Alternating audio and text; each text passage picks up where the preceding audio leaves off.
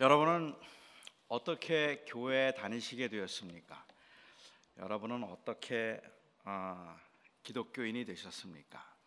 사람들이 기독교인이 된 과정들은 참 다양합니다. 여기에 계신 분들은 아마 계신 분들 중에는 모태 신앙인 분들도 계실 것이고 음, 그냥 심심해서 교회 나왔다가 기독교인이 된 분도 계실 것입니다.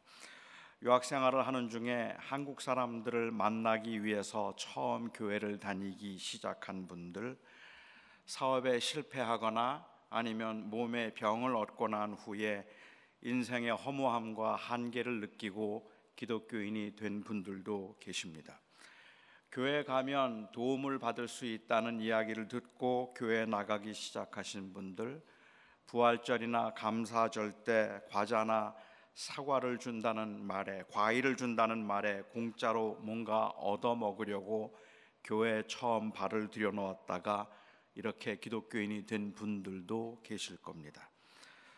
저는 제가 고등학교 1학년 때 처음 교회에 나갔던 그날 밤의 기억이 아직도 생생합니다. 어, 토요일 저녁이었는데 한 20여 명쯤 되는 학생들이 모여서 자기들끼리 예배를 하는 아주 허름한 예배 장소에 저의 동생의 인도로 처음 교회 예배에 참석했습니다. 오늘 어, 새벽에 제가 말씀드렸던 것처럼 저는 교회를 그렇게 좋아하지 않았기 때문에 계속 다닐 마음은 없었고 동생의 권유로 그냥 한번 가보자는 마음이었습니다. 저는 그날 그 저녁에 무슨 설교를 들었는지 기억이 나지 않습니다.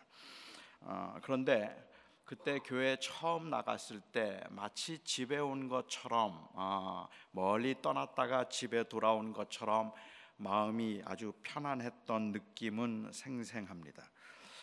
아마도 처음에는 그때 그 편안함이 좋아서 뭔가 좀 야릇하긴 하지만 그냥 평화 편안한 마음이 좋아서 교회를 다니기 시작했던 것 같습니다. 그때 교회를 쫓겨나서 교회에서 쫓겨나서 교회를 그렇게 싫어하던 제가 왜 교회에 순순히 따라 나갔는지 그리고 교회에서 왜 그때 마음이 편안했는지 그 이유를 심리적으로 분석하는 것 아, 그래서 답을 찾아보려고 하는 것은 충분히 가능합니다. 아마도 어쩌면 처음으로 받아보는 그 여학생들의 관심 어린 눈초리 때문이었을 수도 있고 세상에서 그리 잘 나가지 않는 잘 나가는 사람들이 아니었던 서울 변두리에 있는 가난한 학생들의 그 소박한 모습이 당시에 많이 위축되어 있던 제게 자신감을 준 것일 수도 있습니다. 뭐 단순히 그런 이유들 때문에 제가 교회를 계속 나가기 시작하지는 않았을 것 같고 조금 더 합리적인 이유를 찾자면 그냥 잠깐 다녀보자고 나갔는데 제가 그 교회 간 지 4개월 만에 학생 회장이 되었습니다. 세례를 받지도 않았고 그리고 사실은 어, 저는 어, 이뭐 전혀 기독교에 대해서 몰랐는데 그런데 제가 학생 회장이 되었습니다. 음, 순전히 저의 외모 때문입니다. 어. 저는 그때 아, 교회도 여전히 세속적인 기관이라는 걸 비로소 제가 알게 되었죠. 음, 그렇게 학생 회장이 되면서 조금 더 확실한 소속감과 책임감 때문에 빠져나올 수 없었던 것인지도 모릅니다. 저는 그런 분석들이 정당하다고 생각합니다. 한 사람이 취한 행동의 심리적 혹은 사회적 원인을 분석하려고 하는 시도는 모든 행동에는 이성적 원인이 있다고 전제해 볼 때 해볼 만한 일입니다. 누가 어떤 행동을 하거나 어떤 말을 하면 우리는 거의 자동적으로 그 사람이 왜 그 말을 했을까? 그 사람이 왜 그렇게 행동했을까? 원인을 찾아보려고 가능한 많은 그 데이터를 수집하려고 애를 씁니다. 그리고 분석을 하죠. 애석하게도 정확하게 원인을 진단할 만큼 그 충분한 정보가 없거나 정보에 대한 분석이 정확하지 않아서 짐작과 추측이 많고 그래서 확실치 않은 결과를 말하다 보니까 여러 다른 사람들에게 피해를 주는 경우들이 종종 있다는 것이 애석한 일이기는 하지만 왜 그 사람이 그렇게 말했을까?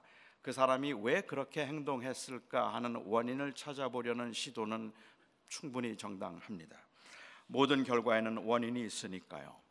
그런데 교회를 다니기 그렇게 다니기 시작해서 주님을 만난 거의 모든 사람들이 공통적으로 하는 말이 있습니다. 본인들의 선택과 아니면 본인들의 그 상황에서 내린 결정임에도 불구하고 하나님께서 오래전부터 자기를 계획하셔서 그렇게 되었다는 고백입니다. 어, 교회도 그냥 우연히 나간 것 같은데 돌아보면 하나님이 그렇게 예비하셨다고 고백하고 미국도 그냥 내가 결정해서 온 것 같은데 아니면 상황에 쫓겨서 그냥 미국까지 흘러온 것 같은데 그렇게 주님을 만난 많은 사람들은 거기에도 하나님의 계획과 하나님의 인도하심이 있었다고 고백을 합니다. 교회 다닌 지 얼마 되지 않는 분들의 입장에서는 하나님의 인도하심이니 하나님이 계획하셨다느니 하는 이러한 말들이 참 이해하기 힘든 말들 중에 하나이죠. 어, 그것이 어떤 것일까? 과연 하나님의 인도함을 받는다는 건 도대체 뭐지? 하나님의 계획을 어떻게 알지?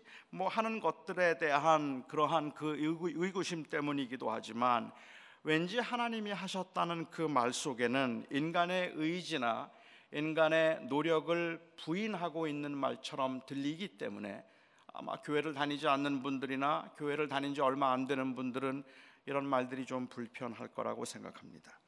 하나님의 전능하심과 그리고 하나님의 주권을 전제로 할 때 하나님의 계획하심 그리고 하나님의 인도하심을 우리는 예정 그리고 섭리라는 아주 복잡한 신학적 용어를 사용합니다. 하나님의 주권을 인정하면서도 하나님께서 모든 것을 다스리는 것을 인정하면서도 많은 사람들이 예정을 받아들이거나 이해하기가 힘든 이유는 이 예정이 인간의 그 이 자유 의지를 인정하지 않는 것처럼 보이거나 아니면 인간의 자유 의지와 상충되는 말처럼 들리기 때문입니다. 그래서 나의 판단과 결정에 의해서 교회에 나갔다고 말하는 것과 하나님의 계획과 섭리에 의해서 교회에 나가기 시작했다고 하는 말이 서로 모순되고 그리고 상반된 말처럼 들리기도 하겠죠. 하나는 인간의 자유 의지와 자유적 선택에 관한 이야기이고 또 다른 하나는 하나님의 예정에 관한 말이기 때문입니다.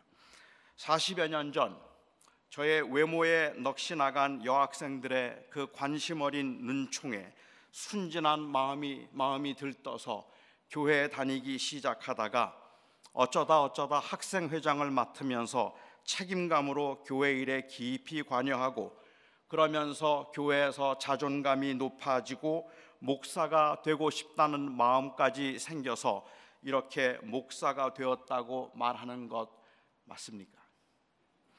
아니면 하나님께서 저를 창세 전에 택하시고 저를 그 교회에 보내셔서 세례를 받지 않았음에도 그곳에 있는 학생들의 마음을 감동시키고 움직여서 저를 학생회장으로 뽑히도록 하시고 그리고 저의 원함과는 상관이 없이 불가항력적인 하나님의 주권 때문에 이렇게 목사가 되었다고 말하는 것이 맞습니까?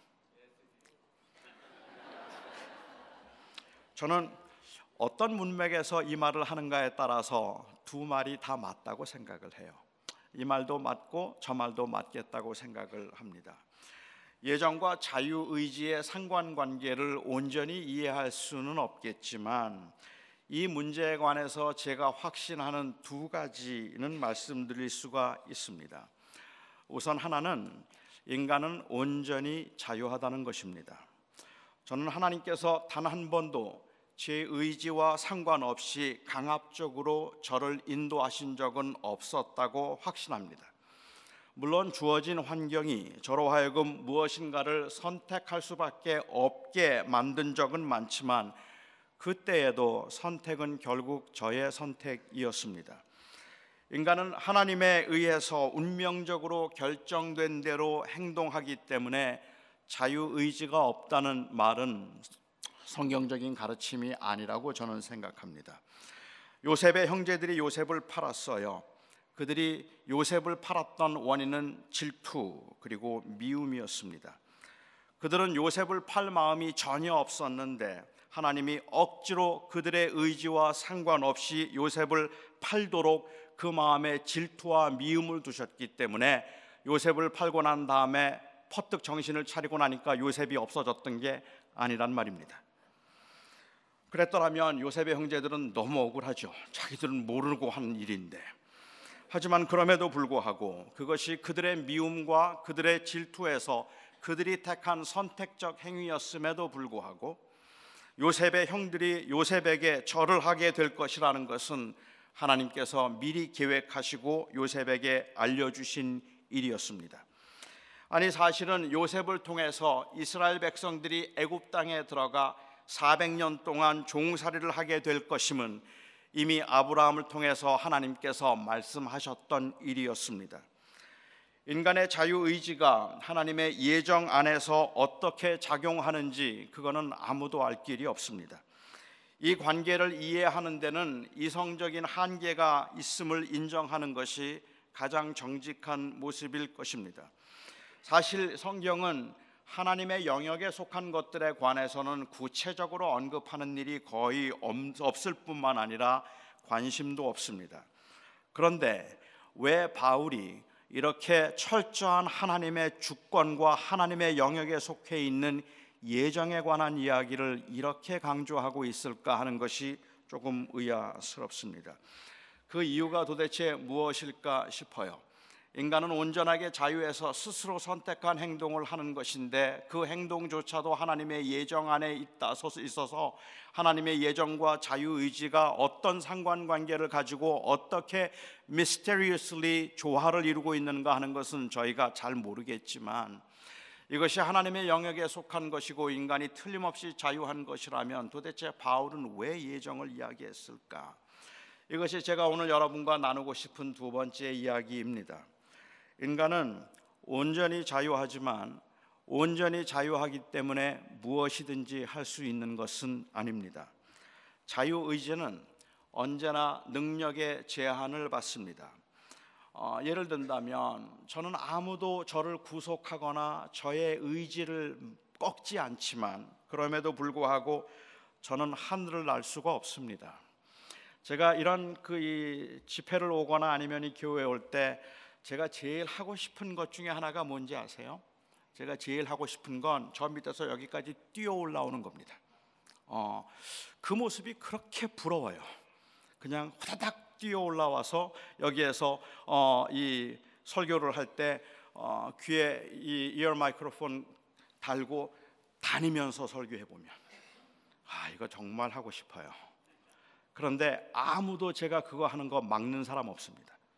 아무도 제가 그것을 못하게 하는 사람이 없는데 저는 못합니다. 그것은 제게 자유의지가 없기 때문에 그런 것이거나 아니면 자유의지를 누가 구속하기 때문에 그런 것이 아니라 저에게는 그것을 할 만한 능력이 없기 때문에 그렇습니다. 인간에게 자유의지가 없다는 말은 인간 스스로 스스로를 구원할 수 있는 능력이 인간에게 없다는 뜻입니다. 그러니까는 인간이 그 행동을 스스로 취할 수 있는 행동이 있다고 할지라도 그래서 인간이 스스로 선택해서 하나님을 알 수 있지 않아요. 이것은 은혜가 임할 때만 가능해요. 이것은 주님께서 그 마음을 열어주시고 성령께서 그를 새롭게 하실 때만 가능해요. 그러니까 엄밀하게 이것은 자유의지에 관한 문제가 아니라 능력에 관한 문제라는 말이죠. 그리고 타락한 인간에게는 그 능력이 없습니다. 어, 얼마나 도움이 될지 모르겠지만 제가 이렇게 한번 설명을 드리면 어떨까 싶은 생각이 들어요. 저의 막내 아들은 제가 한 살때 어, 입양한 아들입니다. 그 아이가 스스로 아무것도 결정할 수 없을 때 저와 제 아이 제 아내는 그 아이를 택했습니다. 그리고 저의 아들이 되도록 했습니다. 제가 그 아들을 저의 아들로 선택했다고 말한다면 이건 그 아이에게 자유 의지가 있는가 없는가에 관한 말도 아니고 그 아이가 그 후부터는 철저하게 저에게 구속되어서 제가 계획한 대로만 행동을 해야 하고 그렇게 살아야만 하는가 하는 의미가 아닙니다. 제가 제 아들을 선택했다는 말은 저와 제 아들의 관계가 저에게서부터 시작되었다는 말이고 이것이 저에게서 시작되었다는 말은 제 마음이 바뀌지 않는 한 이 관계는 절대로 끊어지지 않을 것이라는 말입니다. 그 아이가 스스로 누구를 선택할 수 있는 능력이 없었을 때 그때 제가 그 아이를 선택해서 저의 아들이 되도록 했다는 말입니다. 저는 제 아들이 자신의 의지와 상관이 없이 제 아들이 되었음을 자유의지의 침해라고 말하지 않았으면 좋겠습니다. 지금 스무 살이 된 제 아들이 어, 그때 왜 나에게 물어보지 않고 선택했느냐고 그렇게 말하지 않고 그냥 그것을 은혜라고 불러주었으면 좋겠습니다. 제 아들에게 누구를 선택할 수 있는 능력이 없을 때 그리고 자신의 선택에 의해서 그의 인생을 결정할 만한 그러한 조건이 갖추어지지 않았을 때 제가 그를 택해서 저의 아들이 되게 한 것이 그것이 사랑이고 은혜라고 말해 주었으면 좋겠습니다. 물론 저는 아버지로서 부족한 점들이 너무 많고 저의 아들을 실망시킨 어, 이 부분도 있을 테니까 뭐 그 은혜가 온전하다 말할 수는 없을 겁니다. 저의 무정함 그리고 저의 태만함, 저의 부족함이 제 아들로 하여금 그 선택됨을 원망하게 할지도 원망스럽게 여기게 될지도 모르겠어요. 하지만 하나님의 사랑은 다릅니다. 하나님의 자녀가 된다는 것은 왜 나의 선택권을 침해했느냐고 불평하거나 항거할 수 없는 절대적이고 불강력적인 것일 뿐만 아니라 그 하나님의 그 이 선하심 때문에 인간으로서는 도저히 거절하거나 감당할 수 없는 은혜입니다. 인간의 절망적인 상태를 어제 저녁에 말씀드린 것처럼 인간의 절망적인 상태를 우리가 인정한다면 구원이 강권적으로 임한 것이라 할지라도 그건 부당하지 않습니다. 우리가 우리 스스로 판단할 수 없을 때 하나님께서 우리를 택하셨다 말할지라도 적어도 택함을 받은 사람들에겐 그냥 그것은 은혜일 뿐입니다. 그렇지 않으면 인간에게는 아무런 소망이 없기 때문에 그렇습니다. 그래서 바울이 에베소서 1장 3절부터 14절까지의 말씀에서 예정을 통하여서 말하고 싶은 예정의 핵심은 은혜입니다. 이것은 단순히 철학적인 사변으로 인간에게 자유의지가 있는가 없는가나 혹은 인간의 자유의지와 하나님의 예정이 어떻게 조화를 이루가 있는가 하는 것에 관한 철학적 사변이 아니라 이것은 하나님의 은혜였다는 것을 말하기 위해서 그는 예정을 말하고 있는 거죠.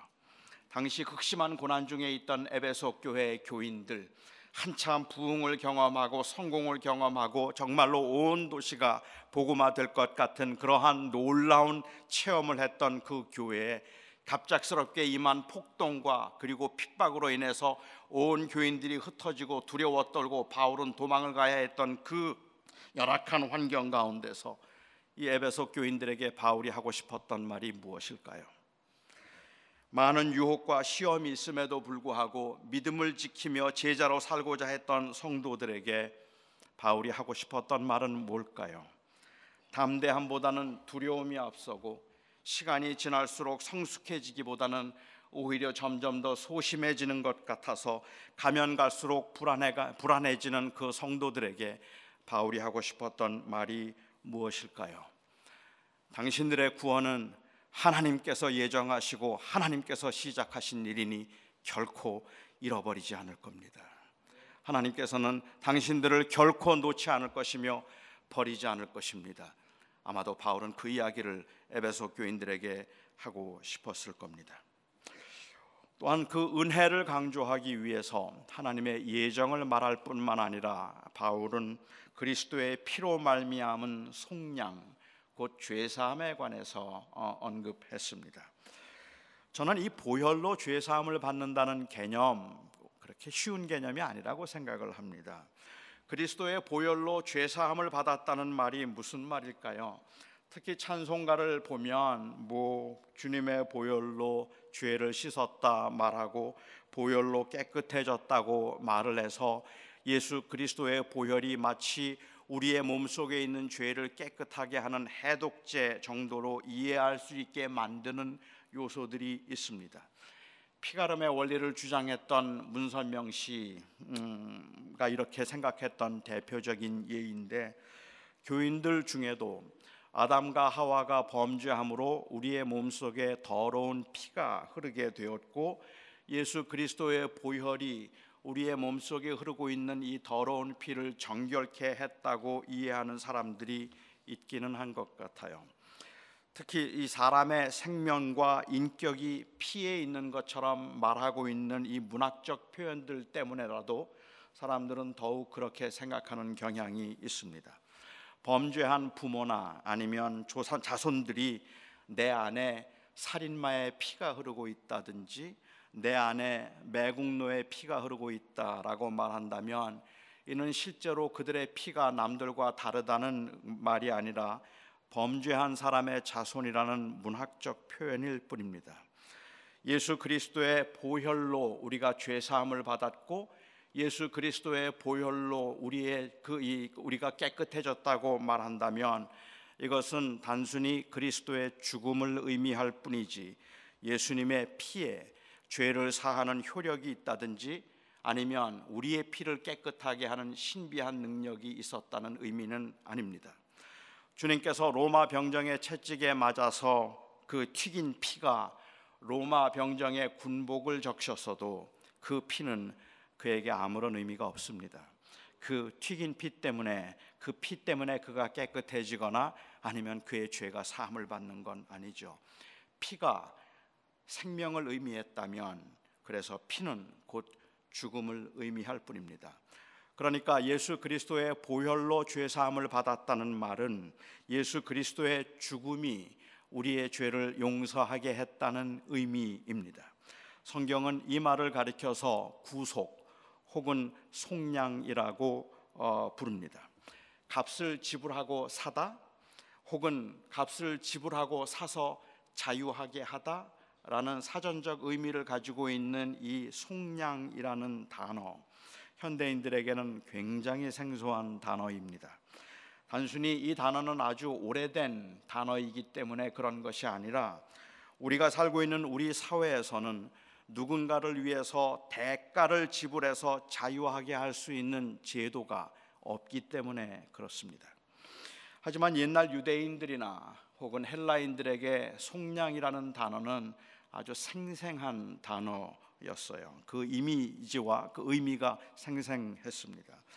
속량을 노예를 위해서 값을 지불하여 사서 자유하게 하다라는 의미로 아마 우리 교회에서는 많이 설명해 왔는데 뭐 지금은 노예 제도라는 것도 없으니까 누구를 사서 자유하게 한다는 것 그런 제도도 없겠지만 저는 같은 의미이기는 한데 조금 다른 예를 들어서 한번 설명을 속량이라는 말을 설명해 보고 싶습니다. 왜냐하면 구약에서 속량이라는 단어를 사용할 때는 사람에게 사용할 뿐만 아니라 때로는 동물에게도 사용했기 때문입니다. 오래전에 저희 집에서 강아지를 키웠습니다. 그 강아지 이름이 뚱뚱땡이였습니다. 제 아내가 그 강아지의 이름을 뚱땡이라고 지어준 것은 그냥 뚱뚱해서가 아닙니다. 귀엽다는 의미로 그 이름을 지어 주었다고 했는데 저는 아무래도 미심쩍고 심상치가 않았어요. 특별히 제가 못마땅한 날은 공연히 강아지를 붙들고 유독 뚱땡이 뚱땡이를 하면서 너 뚱땡이 한번 혼나 볼래? 뚱땡이 왜 이렇게 말을 안 듣는 거야? 이 뚱땡이 조금 정말 혼나야 되겠군 하고 막 야단을 치는데 저는 그럴 때마다 꼭 저에게 야단을 치는 것 같아서 그 의도가 좀 수상하기도 하고 왜 저 강아지를 뚱땡이라고 부르고 그리고 저렇게 야단을 칠 때 유독 내가 못, 내가 못마땅한 날은 저렇게 강아지를 붙들고 야단을 칠까 그게 좀 의아했습니다. 제 아내는 그 강아지를 너무너무 예뻐했습니다. 제가 집에 들어가면 제 아내가 강아지를 안고 저를 맞으면서 했던 말이 있습니다. 뚱땡아 아빠 오셨다. 그러면 저는 등골이 좀 오싹해집니다.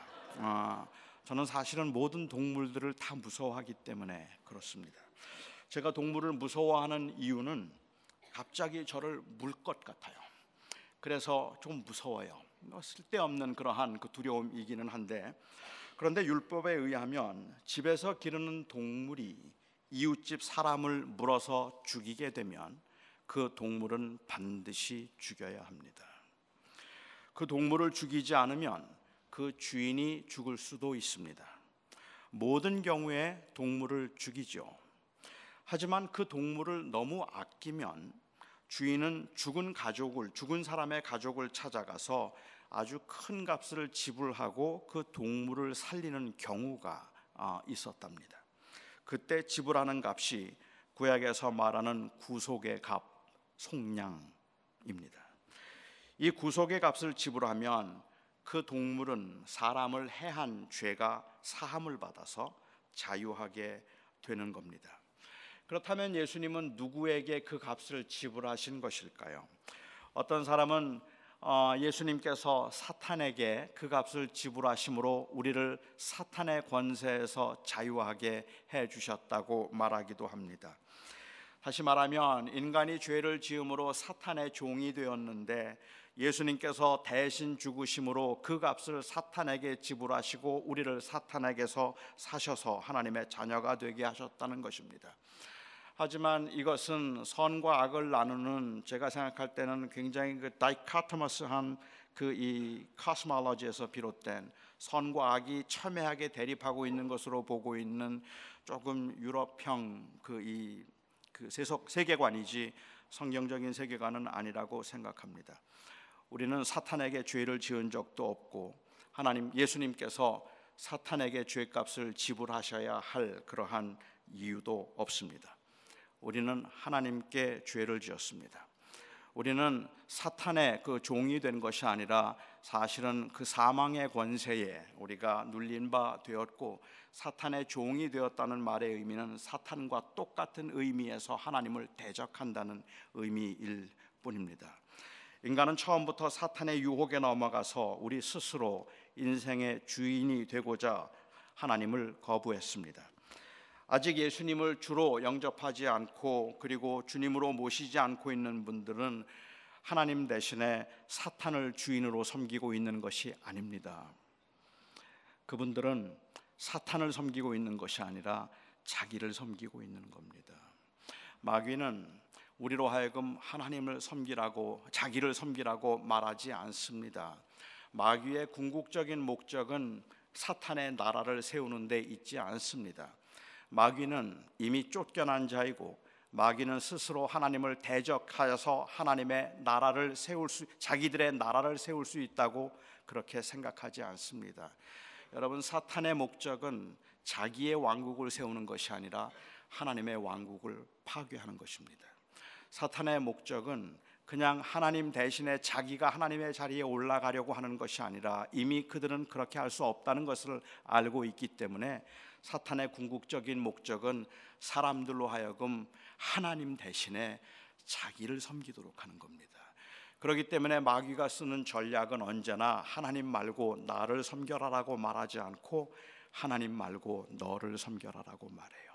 내가 하나님을 섬기, 내가 너 자신을 섬김으로 내가 내 인생의 주인이 되게 함으로 그래서 하나님의 나라를 파괴하면 마귀는 그것으로 충분히 자기의 역할을 한 것이고 하나님을 대적한 것이 되기 때문에 그렇습니다.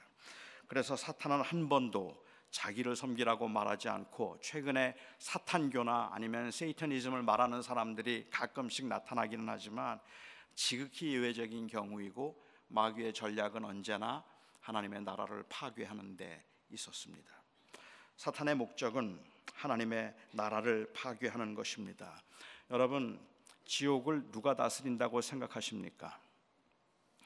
지옥을 다스리는 것이 사탄일까요? 아닙니다. 사실 사탄은 지옥에서 가장 고통을 받는 자이지 지옥을 다스리는 자가 아닙니다. 지옥을 누가 다스릴까요? 지옥도 하나님이 다스리십니다. 그 지옥에 다스리는 권세도 하나님에게 있어서 어, 하나님은 지옥에도 계시고 하나님은 지옥도 다스리십니다. 지옥에 계시다는 이야기는 지옥의 삶을 누리고 계시다는 이야기가 아니라 그 지옥도 하나님의 통치 아래 있다는 말입니다. 그러니까 사탄은 지옥을 다스리는 지옥의 권세를 가지고 있는 자가 아니라 사실은 그 지옥에 많은 사람들이 들어오도록 사람을 유혹하는 일을 하고 있는 것이고 실제로 사탄은 그 지옥에서 가장 고통을 받는 자일 것입니다. 그러니까 스스로 인생의 주인이 되어서 결국은 불행을 자초한 인간들이 다시 하나님의 자녀가 될 수 있도록 하나님의 공의를 만족시켜 주시고 그리고 예수 그리스도께서는 그 하나님의 공의를 만족시켜 주심으로 하나님께 죄값을 지불하여 우리로 하여금 자유케 하신 것이지 마귀에게 죄값을 지불하신 게 아니라는 말이죠. 조금 전에 제가 속량이란 어, 이 사람을 죽인 짐승을 구하기 위해서 지불한 값으로 사용된 아주 예외적인 경우도 있다고 말씀을 드렸습니다. 그런데 여러분 이런 황당한 이야기를 정말 믿을 수 있으십니까? 이런 말도 안 되는 이야기에서 여러분들은 공의가 느껴지십니까? 아니 이런 이야기가 어떻게 마음에 와 닿을 수가 있습니까? 이건 불의한 이야기입니다. 이거는 맞지 않는 황당한 이야기인 겁니다. 부모가 자기 아들을 사랑해서 아들을 대신해서 죽음을 택했다면 그건 아름답다 말하겠습니다. 사형 선고를 받은 그 사람이 사랑하는 친구를 대신해서 그 친구의 죄값을 속량하고 구원했다면 그런 친구를 둔 사람을 정말로 부러워하겠습니다. 그런데 예수님의 사건은 이런 감동적이고 이렇게 아름다운 이야기가 아닙니다. 제가 조금 전에 설명하면서 드렸던 예를 다시 한번 생각해 보시기 바랍니다. 자기 집 개가 다른 사람을 물어 죽여서 그 개를 죽여야 하는데 그 주인이 개를 사랑해서 개를 살리기 위해서 자기가 대신 죽겠다고 말했다면 여러분 어떻게 이해하시겠습니까? 그게 말이 된다고 생각하십니까? 그런데 이건 더 황당하단 말입니다. 하나님의 아들 예수 그리스도가 우리의 죄를 대속하시기 위해서 십자가에 죽으셨다는 말은 그 개가 이웃 사람을 물어 죽였는데 주인이 그 개를 살리기 위해서 자기의 아들을 대신 죽였다는 말이에요. 말이 된다고 생각하십니까? 이게 감동스러운 이야기입니까? 이건 불의한 이야기예요. 이건 있을 수 없는 이야기예요. 이런 황당한 일을 하는 사람은 이 세상에 아무도 없는 겁니다. 예수님께서 죄인을 위해서 죽었다는 이 일은 단순히 그것이 가능하지 않은 일인 것뿐만 아니라 이것은 용납해서는 안 되는 일인 거예요. 어떻게 하나님의 아들이 죄인을 위해서 죽어요? 어떻게 하나님의 아들이 죄인을 위해서 그 십자가 고난의 길을 그 심판의 길을 가실 수 있는가 말입니다. 그런데 말입니다. 이렇게 도저히 이해할 수도 용납할 수도 없을 때 우리는 비로소 하나님의 사랑을 느낄 수 있을 것 같아요. 예수 그리스도의 사건이 불의해 보이고 뭐 조금 심하다 싶긴 하지만 미친 짓처럼 보일 때 우리는 그 사랑이 어떤 사랑인지 느낄 수 있다는 말입니다. 이건 말도 안 되는 일이라고 인정할 수 있다면 누구도 그 앞에서 감히 자기의 공적을 자랑하거나 자기의 의를 내세울 수 없을 거라는 말입니다.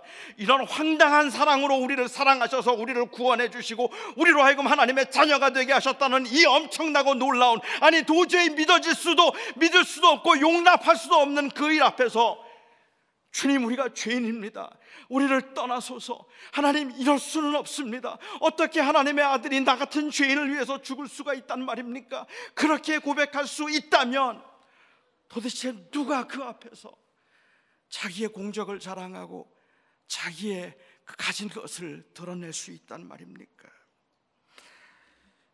이건 말도 안 되는 일이라고 인정할 수 있다면 저는 그 앞에서 누구도 자기의 행위나 공적을 감히 자랑할 수 없다 생각합니다.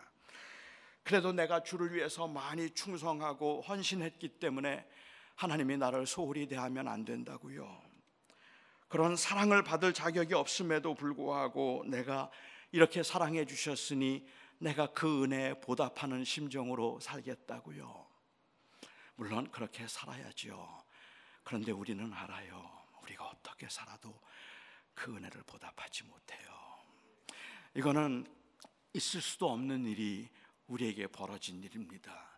예수 그리스도의 속량 죽으심은 그냥 단순히 부모가 자식을 위해서 죽는 아름다운 희생의 이야기가 아니라 죄인을 위해서 온전하신 거룩하신 하나님의 아들이 십자가에 달리는 정말로 황당한 일입니다. 그것이 황당한 일이기 때문에 우리 안에는 말할 수 없는 감격이 있는 거예요. 그 은혜 앞에 어떤 것도 우리가 드러내지 못할 못하게 되는 거라는 말입니다. 19세기 어, 이 미국의 사회 복음주의 그 소셜 가스펠이 한참 흥행했을 때 그 당시 사람들이 어떻게 도덕적으로 너무 문란했기 때문에 찰스 셸던과 같은 사회 복음주의의 앞장을 섰던 목사는 어, 우리 한국 말로는 예수님이라면 어떻게 하셨을까? In His Steps라고 하는 책을 어, 썼습니다. 그 책을 통해서 그가 묻고 싶었던 질문은 What would Jesus do? What would Jesus do? WWJD 예수님이라면 어떻게 하셨을까? 이 질문을 어, 그 당시 사회 사람들에게 던졌고 상당한 파문을 일으켰습니다. 저는 그 질문이 굉장히 중요하다고 생각하지만 어쩌면 마이클 홀튼 교수가 이야기하는 것처럼 지금 이 시대에는 WWJD보다 WHJD를 더 강조해야 될 시대인지도 모르겠다고 생각합니다. 예수님이라면 어떻게 하셨을까라는 이 질문을 가능하게 할 수 있는 질문 What has Jesus done? 예수님이 우리를 위해서 무엇을 하셨는가? 예수 그리스도께서 우리를 위해서 무엇을 하셨는가?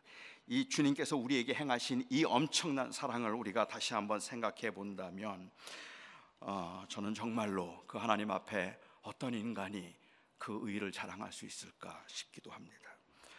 저는 지금까지 신앙생활을 하면서 예수 그리스도를 통한 구원의 은혜를 이해했다고 생각했습니다.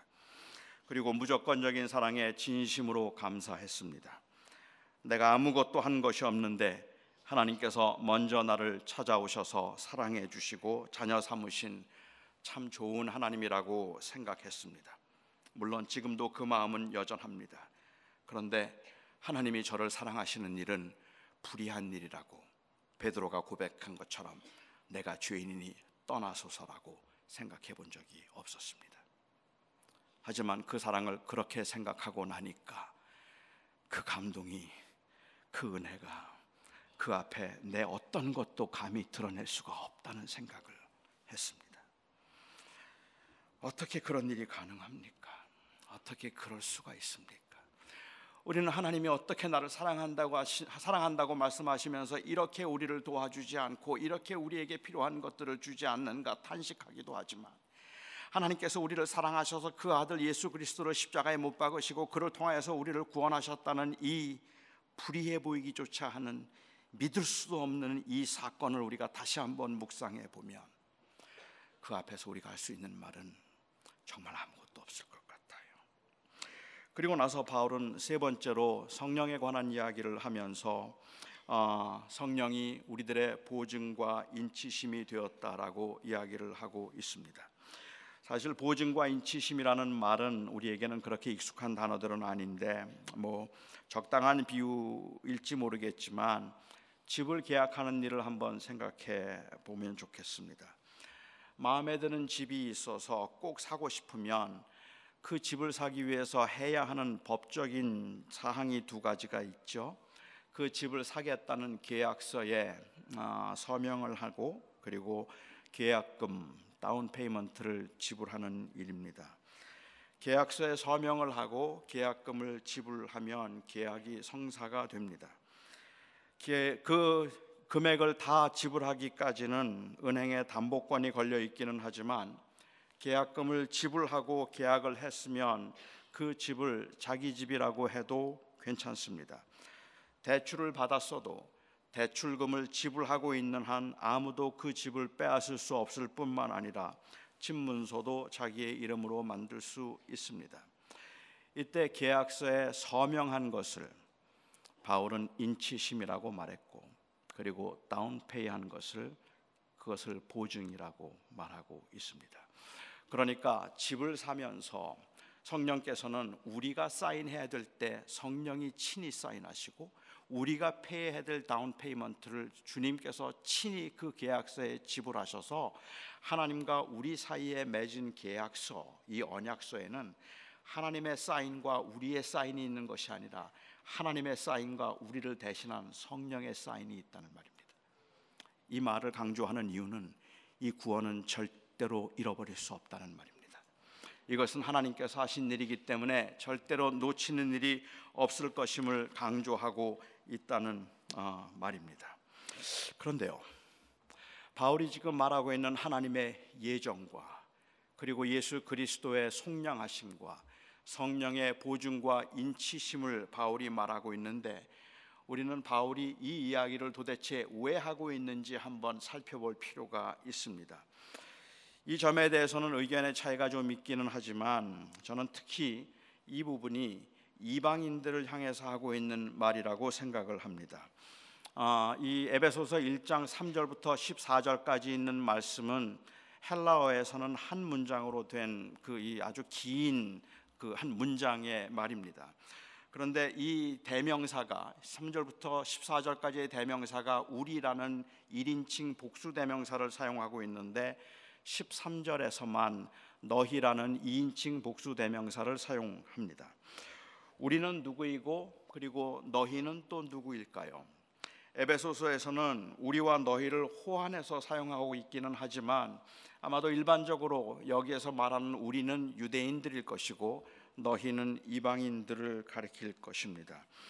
어, 그렇다면 바울이 하고 싶었던 말은 하나님께서 이방인들도 예수 그리스도로 말미암아 하나님의 자녀가 되게 하시고 선민이라고 불리웠던 유대인들뿐만 아니라 이방인들도 하나님의 예정의 비밀 가운데 하나님의 영원한 기업을 이어갈 수 있도록 하셨다는 말입니다. 이건 엄청난 선언인 겁니다. 결국 바울이 말하고자 했던 이 하나님이 한 번 하셨으니 절대로 놓치지 않을 것이라고 하는 구원의 확신은 한 번 믿기만 하면 어떻게 살아도 구원을 받게 된다거나 구원의 확신이 있으면 그 확신이 인을 치는 인을 치는 행위가 된다는 그러한 말을 하기 위한 것이 아니라 이방인이든 유대인이든 부자든 가난한 사람이든 그 사람의 구원을 가능하게 하신 것은 전적으로 하나님이 하신 일이라서 이방인들도 확신을 가질 수 있다는 말을 하기 위해서입니다. 좀 복잡하죠. 제가 한번 좀 설명을 좀 드려보고 싶어요. 제가 아마 말씀드리려고 하는 이 메시지의 결론일 것 같은데 한국의 어느 목사님이 아, 신문에서 인터뷰한 기사를 보니까 한국 교회 대부분의 문제는 소위 믿음의 확신이 있고 성령의 능력을 경험한 사람들 때문에 발생한다라고 했어요. 저는 사실이 아니라고 믿지만 그분이 무슨 말을 하려고 하는지는 알 것 같습니다.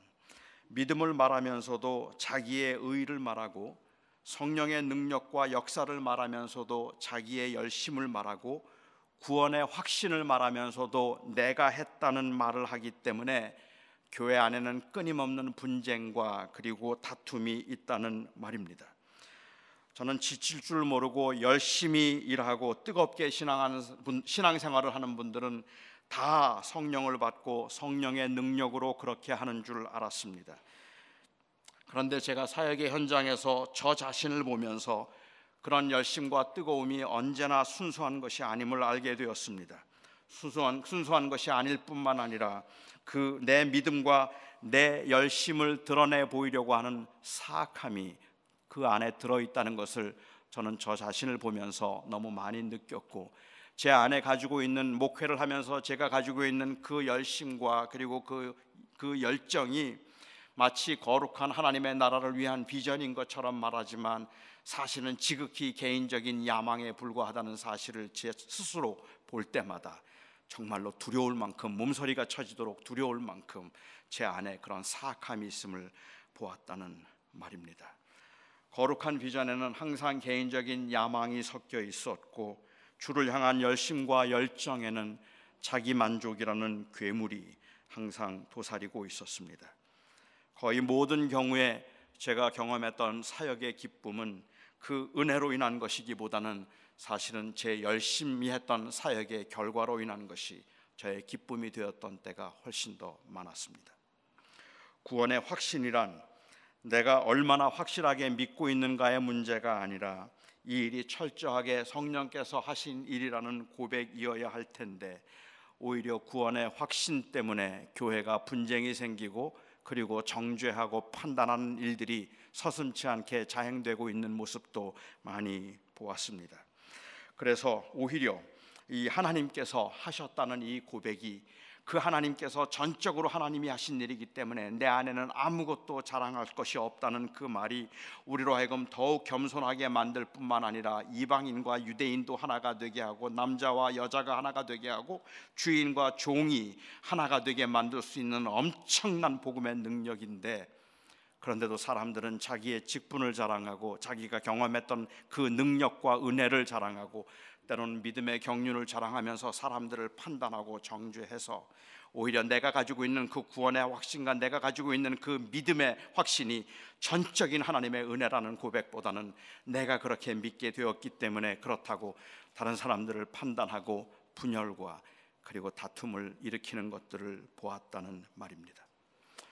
누가 암이 걸렸다고 한번 가정해 볼까요? 뭐 요즘은 그 암이 뭐 불치의 병은 아니겠지만 모든 사람들이 불치의 병이라고 그 이, 이 포기할 만큼 그렇게 아주 많이 퍼져 있는 그런 이거 고약한 암이었는데 어떤 사람이 그를 고칠 수 있는 새로운 약이 발견되었다고 하면서 그 약을 소개해 주었습니다. 이 약을 먹으면 살 수 있습니다. 이 약을 드세요. 그래서 그분이 그 말을 믿고 그 약을 먹었습니다. 그랬더니 정말로 나았습니다. 주변에 그를 아는 많은 사람들이 그에게 물어요. 너무 놀랍잖아요. 죽을 거라고 생각했는데 살아났으니까 아니 어떻게 된 거예요? 어떻게 된 거예요? 어떻게 살아났어요? 이럴 때 일반적으로 사람들이 하는 말은 내가 많이 아무런 소망이 없었는데 어느 집사님이 가져다 준 그 약을 먹고 살았어요. 그 집사님이 약을 가져다 주었는데 그 약을 먹고 살았어요. 이렇게 말하는 게 정상입니다. 그렇죠. 그런데 요즘 그리스도인들의 모습은 아니 어떻게 살았어요? 라고 물으면 어느 집사님이 약을 가져다 주었는데 내가 먹어서 살았어요. 아무리 좋은 약이면 뭐해요? 내가 안 먹으면 그거 다 헛거지. 근데 난 먹었거든. 근데 저 사람은 안 먹었어. 그래서 저 사람은 죽었고 나는 내가 먹어서 살았다고요. 내가 내가 먹었다니까 내가 그 나를 자랑해요. 내가 먹었다는 사실을 자랑하고 그것이 은혜였다는 사실을 자랑하지 않는다는 말입니다. 예수 그리스도의 은혜로 구원을 받았다. 우리 오직 그 하나님의 예정하심과 예수 그리스도의 속량하심과 성령의 보증과 인치심으로 인치심을 통하여서 우리가 영원한 기업의 자녀가 되었다. 바울이 이 말을 왜 하는지 아십니까? 이것이 하나님의 은혜로 된 것이니 자랑하지 말라고 말하는 거예요. 아무 육체라도 자랑하지 않도록 하기 위함이라 적어도 교회 안에서는 그것이 은혜로 된 것이기 때문에 그것이 전적인 은혜로 놀라운 은혜로 우리에게 임한 것이기 때문에 그것 가지고 다른 사람들을 판단하거나 정죄하거나 내가 더 낫다고 말하거나 자기의 능력과 자기의 은사와 자기의 직분을 자랑하지 말고 그것 가지고 다른 사람들과 차별하거나 경쟁하지 말고 오직 주의 은혜입니다. 모든 것을 주님이 하신 주님의 은혜입니다. 나는 아무것도 아닙니다. 이 고백이 교회를 살린다고 말씀하고 계시는 거랍니다. 유대인들이 자기들이 유대인이라는 것을 자랑하고 이방인들이 자기들이 이방인인 것을 자랑하는데 똑같이 구원을 받았다고 말하면서도 똑같이 하나님의 은혜로 구원을 받았다고 말하면서도 그 하나님의 은혜 앞에서 감히 자기의 출생 신분을 자랑하거나 자기의 그런 소유를 자랑하고 있는 그 모습이 교회를 분열로 끌어가고 있는 것을 보면서 사도 바울은 에베소서를 통해서 교회란 그런 것이 아니라고 말하고 있는 겁니다. 에베소서는 제가 믿기는 교회론에 관한 책입니다. 이것은 구원론에 관한 이야기가 아닙니다. 그래서 사실은 에베소서 1장에서 이 이야기를 끌어가면서 바울이 결론적으로 하고 싶었던 이야기는 따라서 교회의 머리는 그리스도며 교회란 만물 안에서 만물을 충만하게 하신 이의 충만함이니라. 만물 안에서 만물을 충만하게 하신 이의 충만함이란 교회 안에서는 예수 그리스도만이 오직 그 주권을 드러낼 뿐이고 아무도 그 앞에서 자기의 것을 자랑할 수 없느니라. 이게 교회입니다.